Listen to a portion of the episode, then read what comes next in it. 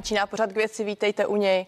Předsedovi Pirátu Ivanovi Bartošovi se nelíbí názory covidového právníka Ondřeje Dostála. Jeho informace na sociálních sítích jsou podle Bartoše bez kontextu a zneužívají odpůrci očkování. Jak skončí jejich spor? Je Ondřej Dostál připraven odejít ze strany jako jeho další kolegové nebo změní rétoriku? Budu se ptát. A odborník Pirátů na zdravotnické právo Ondřej Dostal už je s námi ve vysílání. Pěkný den. Dobrý den. Eh, pane Dostále, kdy jste naposledy mluvil s předsedou Ivanem Bartošem a co jste si řekli? Eh, telefonujeme si celkem pravidelně. Eh, on má teď těžký úkol udržet stranu pohromadě, kde je mnoho proudů, které se navzájem nejrůznějším způsobem i osočují, ale snad se mu to podaří, protože by bylo škoda, kdyby Pirátská strana skončila. Já teď pochopitelně narážím na ty, řekněme, mediální přestřelky, které se odehrály v minulých dnech, protože vy na sociálních sítích pravidelně zveřejňujete data z úzisu o hospitalizovaných a nakaženým, nakažených COVID-19 a podle předsedy Bartoše jsou některá ta data vytržená z kontextu a napomáhají i různým dezinformátorům. Tak eh, sdílíte ten jeho názor? Ne, nezdílím, ale on to není úplně ani jeho názor, ono to je spíš názor určité, řekněme, části eh, stranických eh, členů, eh, která snad není majoritní a s Ivanem Bartošem toto již máme vyřešené. Ale v každém případě pro televizní diváky, pro naše občany není podstatné plané politikaření, ale to, jaké jsou skutečnosti o průběhu epidemie. A ta data jsou strašně důležitá pro správnou reakci a také pro osobní rozhodování každé domácnosti domácnosti. No, můžete nicméně být ještě konkrétní a rozvést, co se tedy vašim kolegům Pirátům nelíbí na tom, že eh, zveřejňujete opravdu čistou analýzu a data z ÚZISu?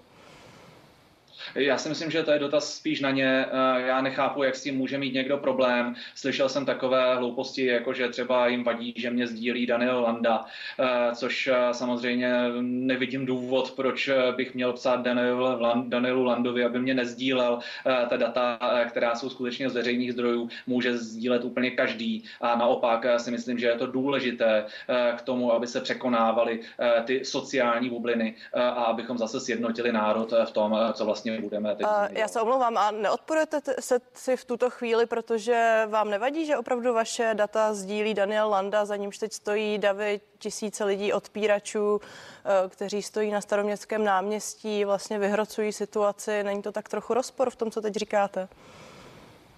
Paní redaktorko, eh, jak právo, eh, tak eh, data z ÚZISu jsou úplně stejné pro každého občana České republiky, pro každého plátce daní a není možno z pohledu právníka, kterým jsem 20 let, členem Pirátů jsem pouhý rok, není možné rozlišovat mezi občanem, který se mi z nějakého důvodu líbí nebo nelíbí. To je zcela nepřípadné. To znamená, že ta data jsou skutečně pro každého a učiním všechno pro to, aby byla zveřejňována i nadále a to v co možná nejprve nejpodrobnějším rozsahu. Mimochodem o tom vedu eh, usilovnou bitvu s Úzisem, eh, která naštěstí už spěje k přátelskému závěru. Eh, už jsme dostali celkem zajímavá data ve středu a další mnohem podrobnější mají přijít do konce týdne. Já se omlouvám, dám se tady laicky říct, v čem je ten problém? Proč tedy máte pocit, nebo proč se teď děje to, že část veřejnosti má problém s tím, že sdílíte podobná data?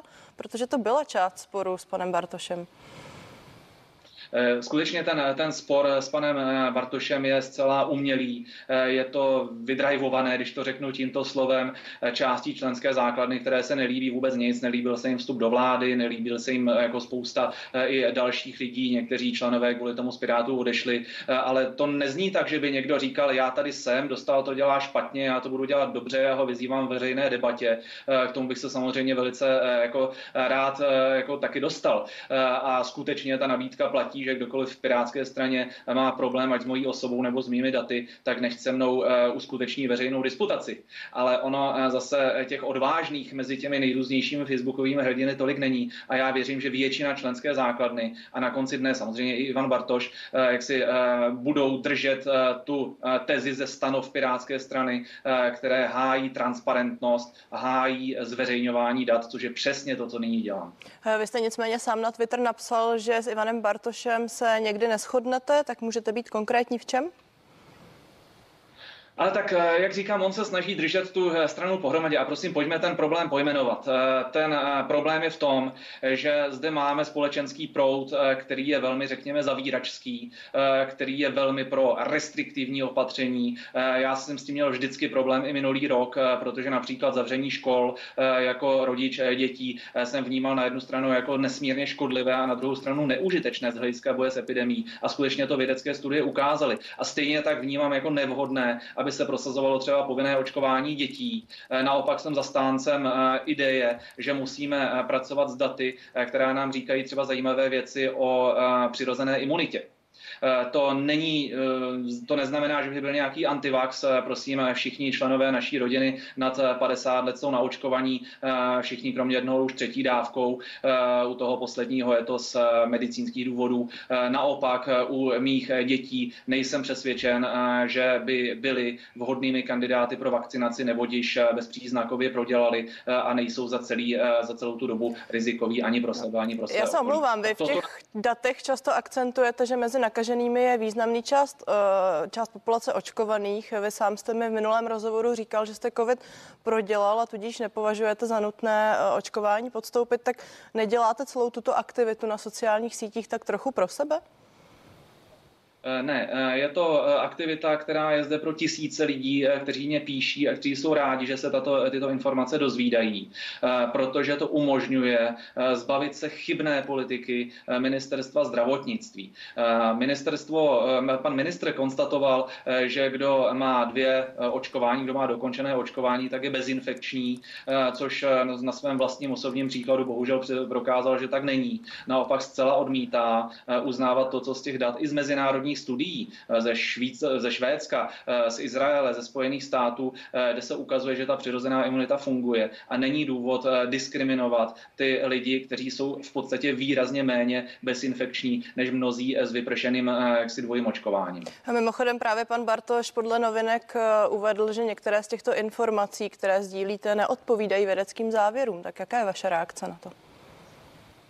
Tak eh, v takovém případě eh, doporučuji všem, kteří toto říkají a zde asi i Ivanovi, eh, aby si přečetl jak studii z izraelské pojišťovny Makaby, na obrovském počtu eh, lidí eh, očkovaných, zejména Pfizerovskou vakcínou, tak zmíněnou švédskou studii Nordstream, stejně tak Veteran Administration americká k tomu vydala studii, kterou dokonce cituje v jednom opatření ministerstvo zdravotnictví, byť v zase popírá. Jo, čili toto jsou data, která dle mého názoru dnes tvoří ten vědecký konsenzus. A pokud je někdo jak si mentálně ještě v červnu nebo v červenci, kdy jak si po těch třech měsících od provakcinování té velké části populace to vypadalo, že skutečně skutečně eh, ta vakcinace je navždy a funguje, eh, tak ten by si měl uvědomit, že teď eh, už je zralý skutečně na třetí posilovací dávku, protože ty dvě vakcíny prostě jako vyprchávají. Já se omlouvám, v červnu také byla jiná, půjčuju si ten červen, o kterém mluvíte, protože červen také představoval jinou situaci, nebylo tady tolik nakažených denně, jako je dnes, teď je to přes 20 tisíc uh, diagnostikovaných každý den.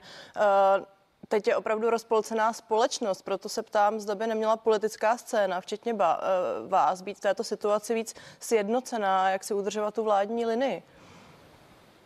Eh, ta politická scéna by se měla sjednotit na jedné věci, řídit epidemii striktně eh, podle vědeckých poznatků a nejnovějších dat, což je přesně to, eh, o co usiluji tím zveřejňováním dat z ÚZISu. Prosím, i když se ptáte na budoucí strategii nebo bezprostřední postup, uvědomme si, že nám přichází varianta Omikron a nikdo na světě v tento moment neví, co bude dělat s imunitou po prodělání ani po vakcinaci.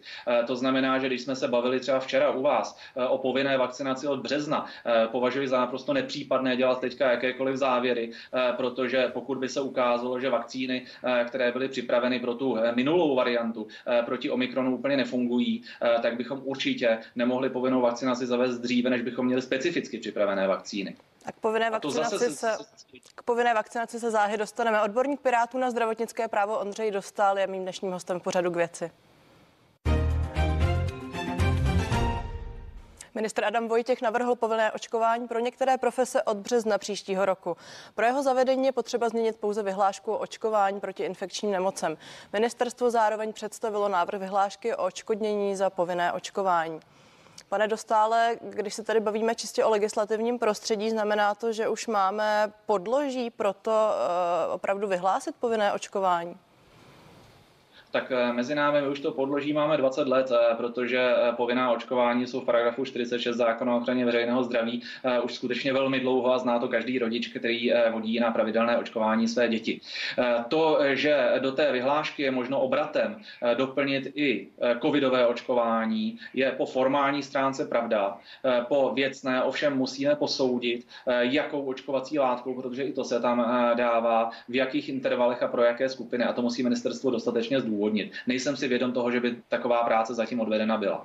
A pak je tady ta část vymahatelnosti, o níž tady hovořil v pořadu k věci například eh, za odbory Josef Středula. Uvedl, že odbory i zaměstnavatele volají po jakési dovysvětlenosti a právě vymahatelnosti. Tak jak by podle vás mohly a měly vypadat sankce v případě zavedení povinného očkování?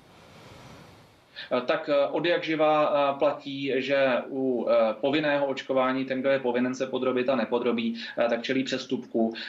Ty sankce se udělovaly ve výši tisícovek korun, ovšem soudy už dovodily v určitých hm, značně výjimečných případech, že někdy sankce být uložena nemá z důvodu výhrady svědomí. Ale tady je u povinného očkování ještě jedna mnohem důležitější věc. Ona by nám rozštípla tu debatu o uznávání přirozené imunity, neboť podle paragrafu 46 odstavec 2 se před povinným očkováním vždy provádí vyšetření na imunitu a je imunita přítomná, tak se očkování neprovede.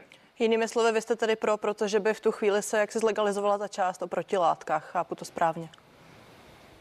My bychom se dostali z toho totálně protiprávního stavu, který zde máme dnes, kdy eh, ministerstvo tvrdí, že očkování je dobrovolné, ale reálně eh, k očkování donucuje tím, že ten neočkovaný v podstatě nic nemůže dneska. Eh, bychom se dostali do režimu standardního, který zákon předvídá. Ovšem, aby ta vyhláška obstála, tak ty skupiny musí být vymezeny tak, aby si i odpovídali epidemiologickým poznatkům a ochraně veřejného zdraví a aby ten zásah, ten přínos vyvážil ten zásah do osobní integrity eh, vynucený jaksi tím zákrokem, který už není dobrovolný, ale povinný. Čili zpět k té otázce, pokud to bude správně legislativně zakotveno, tak vy jste pro. Eh, to tak ale vždycky bylo, už 20 let. Ne, já se ptám teď na váš názory, pokud jde o povinné očkování na COVID nebo proti COVIDu.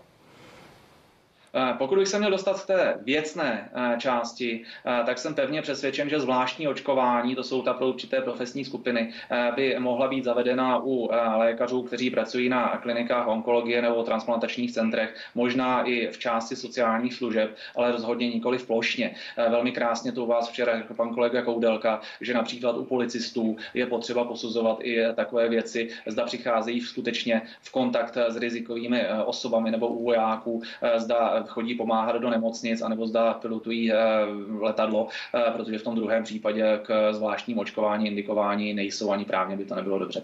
Eh, dnes jsme v situaci, kdy zaměstnavatel může odepřít zaměstnanci vstup do práce, pokud se nepodrobí testu na COVID. Dokážete si představit, že někomu bude upřen přístup do práce právě proto, že se nenechá naočkovat? Eh, u těch zvláštních očkování, třeba na těch specifických klinikách, eh, tomu tak bylo a je to v pořádku. Ale právě proto je zapotřebí vymezit ta povolání, ty profese, u kterých je skutečně důvod eh, toto nařizovat, protože v opačném případě by to a priori neobstálo jako povinnost a tím pádem ani jako ta sankce ze strany toho zaměstnavatele. A já se omlouvám, že chci být tak detailní, protože ani nevím, zda budete přítomný uh, vlastně těm vyjednáváním možná té legisla- tvorby legislativní podoby toho nařízení, pokud na něj dojde. Nicméně uh, v zahraničí už se mluví o velkých pokutách. V Rakousku pro neočkované hrozí od března příštího roku pokuta ve výši až 7200 eur. V Řecku se naopak hovoří o 100 eurech měsíčně i pro důchodce. Dokáže se si to představit v našem prostředí? Eh, já si to dokážu představit velmi špatně eh, a já budu v takovém případě takřka jistě účasten toho projednávání, byť eh, ne na úrovni vládní, ale na úrovni soudního přeskumu, protože to je moje profese naprosto nezávislá na politice jaksi vládních stran. Ono totiž musíme si, a vracím se k tomu Omikronu, musíme si říct, co ty vakcíny vlastně dělají a co budou dělat proti té variantě aktuální v březnu, kterou teď ještě neznáme. A musíme si uvědomit, nebo také vymezit, jestli vlastně tou vakcinací bojujeme proti šíření, z čeho už vláda ustupuje, anebo proti přeplněnosti nemocnic. Pokud tou vakcinací ve skutečnosti bojujeme proti přeplněnosti nemocnic, tak je zcela nedůvodné eh, aplikovat to na děti a mladé lidi, kteří se nám v nemocnicích objevují jenom zcela minimálně. A stejně tak by bylo zcela nedůvodné aplikovat to na osoby eh, s prodělaným covidem, které vykazují jak buněčnou imunitu, tak eh, vysokou hladinu protilátek, protože ani ty podle těch dat, o kterých tady právě diskutujeme, se nám v nemocnicích neobjevují v matatelné míře. Já myslím, že ten odborný koncenzus se v tuto chvíli opravdu přiklání spíše k té variantě, pojďme se vlastně bránit proti tomu, aby nebyly přeplněné nemocnice. Proto se také mluví o povinném očkování pro ty konkrétní profese. A proto se mi i tady chce zeptat, zda ta diskuze přišla včas podle vás. Dle mého názoru ta diskuze musí přijít vždycky v ten moment, kdy se nám v datech začne objevovat něco nového. Ty takzvané průlomové infekce, to znamená očkovaní, kteří se nakazili, ty se nám začaly objevovat až koncem, jak si no, vědec, ty vědecké studie začaly pršet z vědeckých zdrojů koncem léta. To znamená, že už tam se mělo reagovat. V tento moment by se třeba nestalo, že se nakazí pan Vojtěch a paní Svrčinová, protože by si buď dali třetí dávku, nebo by k tomu přistupovali bezpečněji k tomu svému chování a tak dále a tak dále. Jo, ale pokud jde o ty budou... No. Omlouvám se, mě napadlo i to, zda by se nestalo, eh, by jsme nepředešli i té aktuální situaci, že společnost je rozpolcená, už ne, nevěří autoritám, protože zkrátka část těch předpisů by byla daná. Ano, přesně tak, protože bychom nejspíš nedospěli k variantě ON, eh, která říká, že očkovaný, i když má to očkování třeba z kraje roku v tento moment už méně účinné, eh, tak je stále považován za bezinfekčního, což může vést třeba i k nezaviněně nezodpovědnému chování. Eh, a naopak ti lidé promoření, ti nejsou považováni za bezinfekční ani když si udělají negativní PCR test, což je věc zjevně absurdna, absurdní a je to zjevné i lajkovi. Pokud bychom ta opatření tvořili racionálně, to znamená zohledňovali individuální míru rizika v těch jednotlivých skupinách, kvůli kterým zveřejňujete data a bojuje za to, aby je ÚZI spustil, eh, tak lidé budou dle mého názoru dodržovat ta opatření i dobrovolně a přiblížil bychom se tak některým eh, zemím, například skandinávským, kde se vůbec nemusí mluvit o nějakých bláznivých pokutách, protože ti lidé prostě věří svým eh, hygienickým orgánům. Říká Ondřej Dostal, který zůstává mým dnešním hostem v pořadu k věci.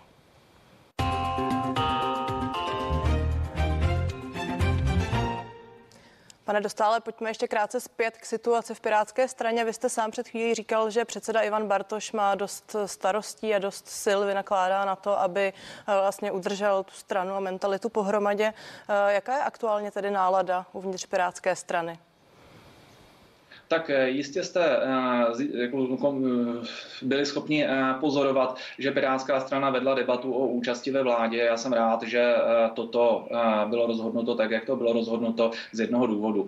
Celý volební čas se říkalo, že se do vlády půjde a jediným jaksi pravděpodobným kandidátem pro koaliční spolupráci byla právě ta koalice spolu. Takže v tento moment by asi vůči voličům nebylo hezké říct, že si to vlastně nemyslíme.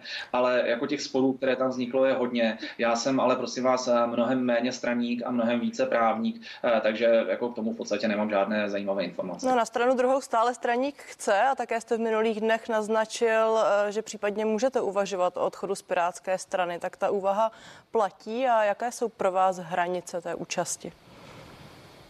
Eh, já jsem eh, vstoupil eh, do Pirátské strany po pečlivém prostudování jejich stanov, které se mně velmi líbí, protože jsou založeny na svobodě a úctě k právům člověka a občana. Je tam důraz na soukromí v digitálním věku, který považuji za enormně důležitou záležitost. Je tam důraz na transparentnost zveřejňování veškerých dostupných dat, což je taky věc, která se prolíná mým profesním životem. Čili pokud bude Pirátská strana respektovat tyto hodnoty, tak v takovém případě se budu snažit zůstat jiným členem a je otázkou, otázkou, jestli reprezentantem nebo ne, ale určitě budu rád členem. Pokud by však tyto hodnoty popřela, například eh, se objevovalo, že eh, mohou být nebo mají být eh, lidé nuceni zveřejňovat své zdravotní informace o covidu nebo o čemkoliv jiném, nebo že se data, která se nehodí do krámu určitým skupinám, mají tajit, nebo že ta data mají být upřena části občanů, kteří se nám nelíbí zrovna jako politickými názory, tak to by byla strana, se kterou bych nechtěl mít nic společného. No a já se omlouvám, a právě tady nevnímáte, že se ty hranice i vzhledem k, vaš,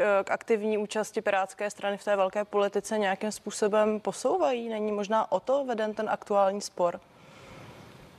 Víte, Pirátská strana dlouho neměla celostátní sjezd, který se má konat 8. ledna.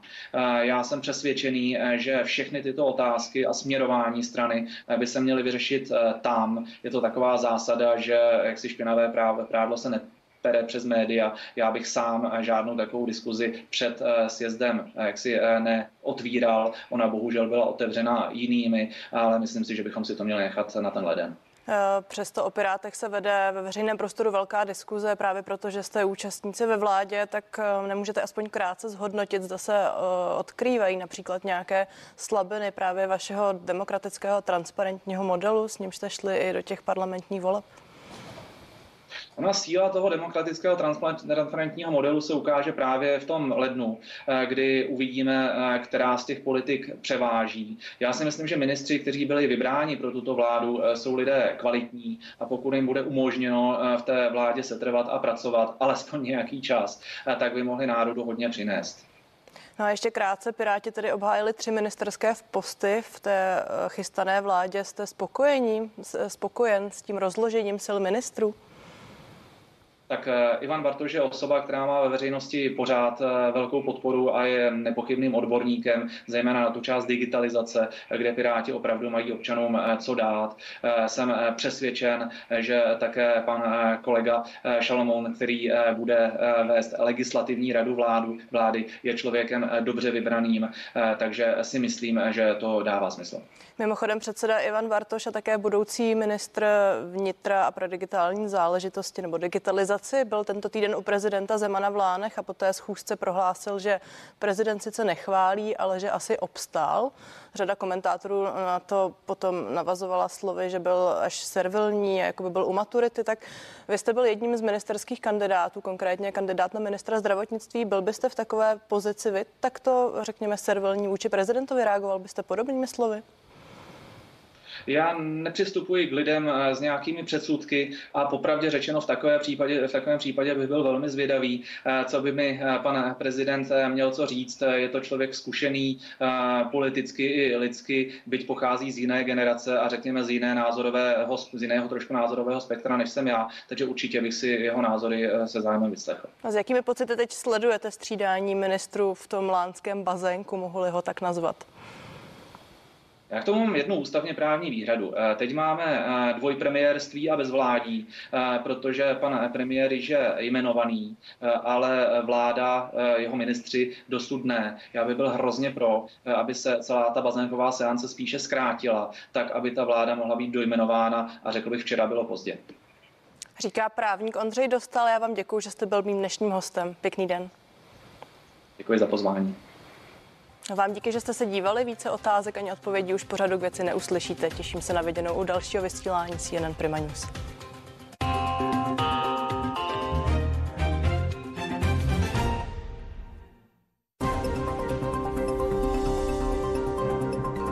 Slavnostní premiéry, bonusové materiály z natáčení seriálu.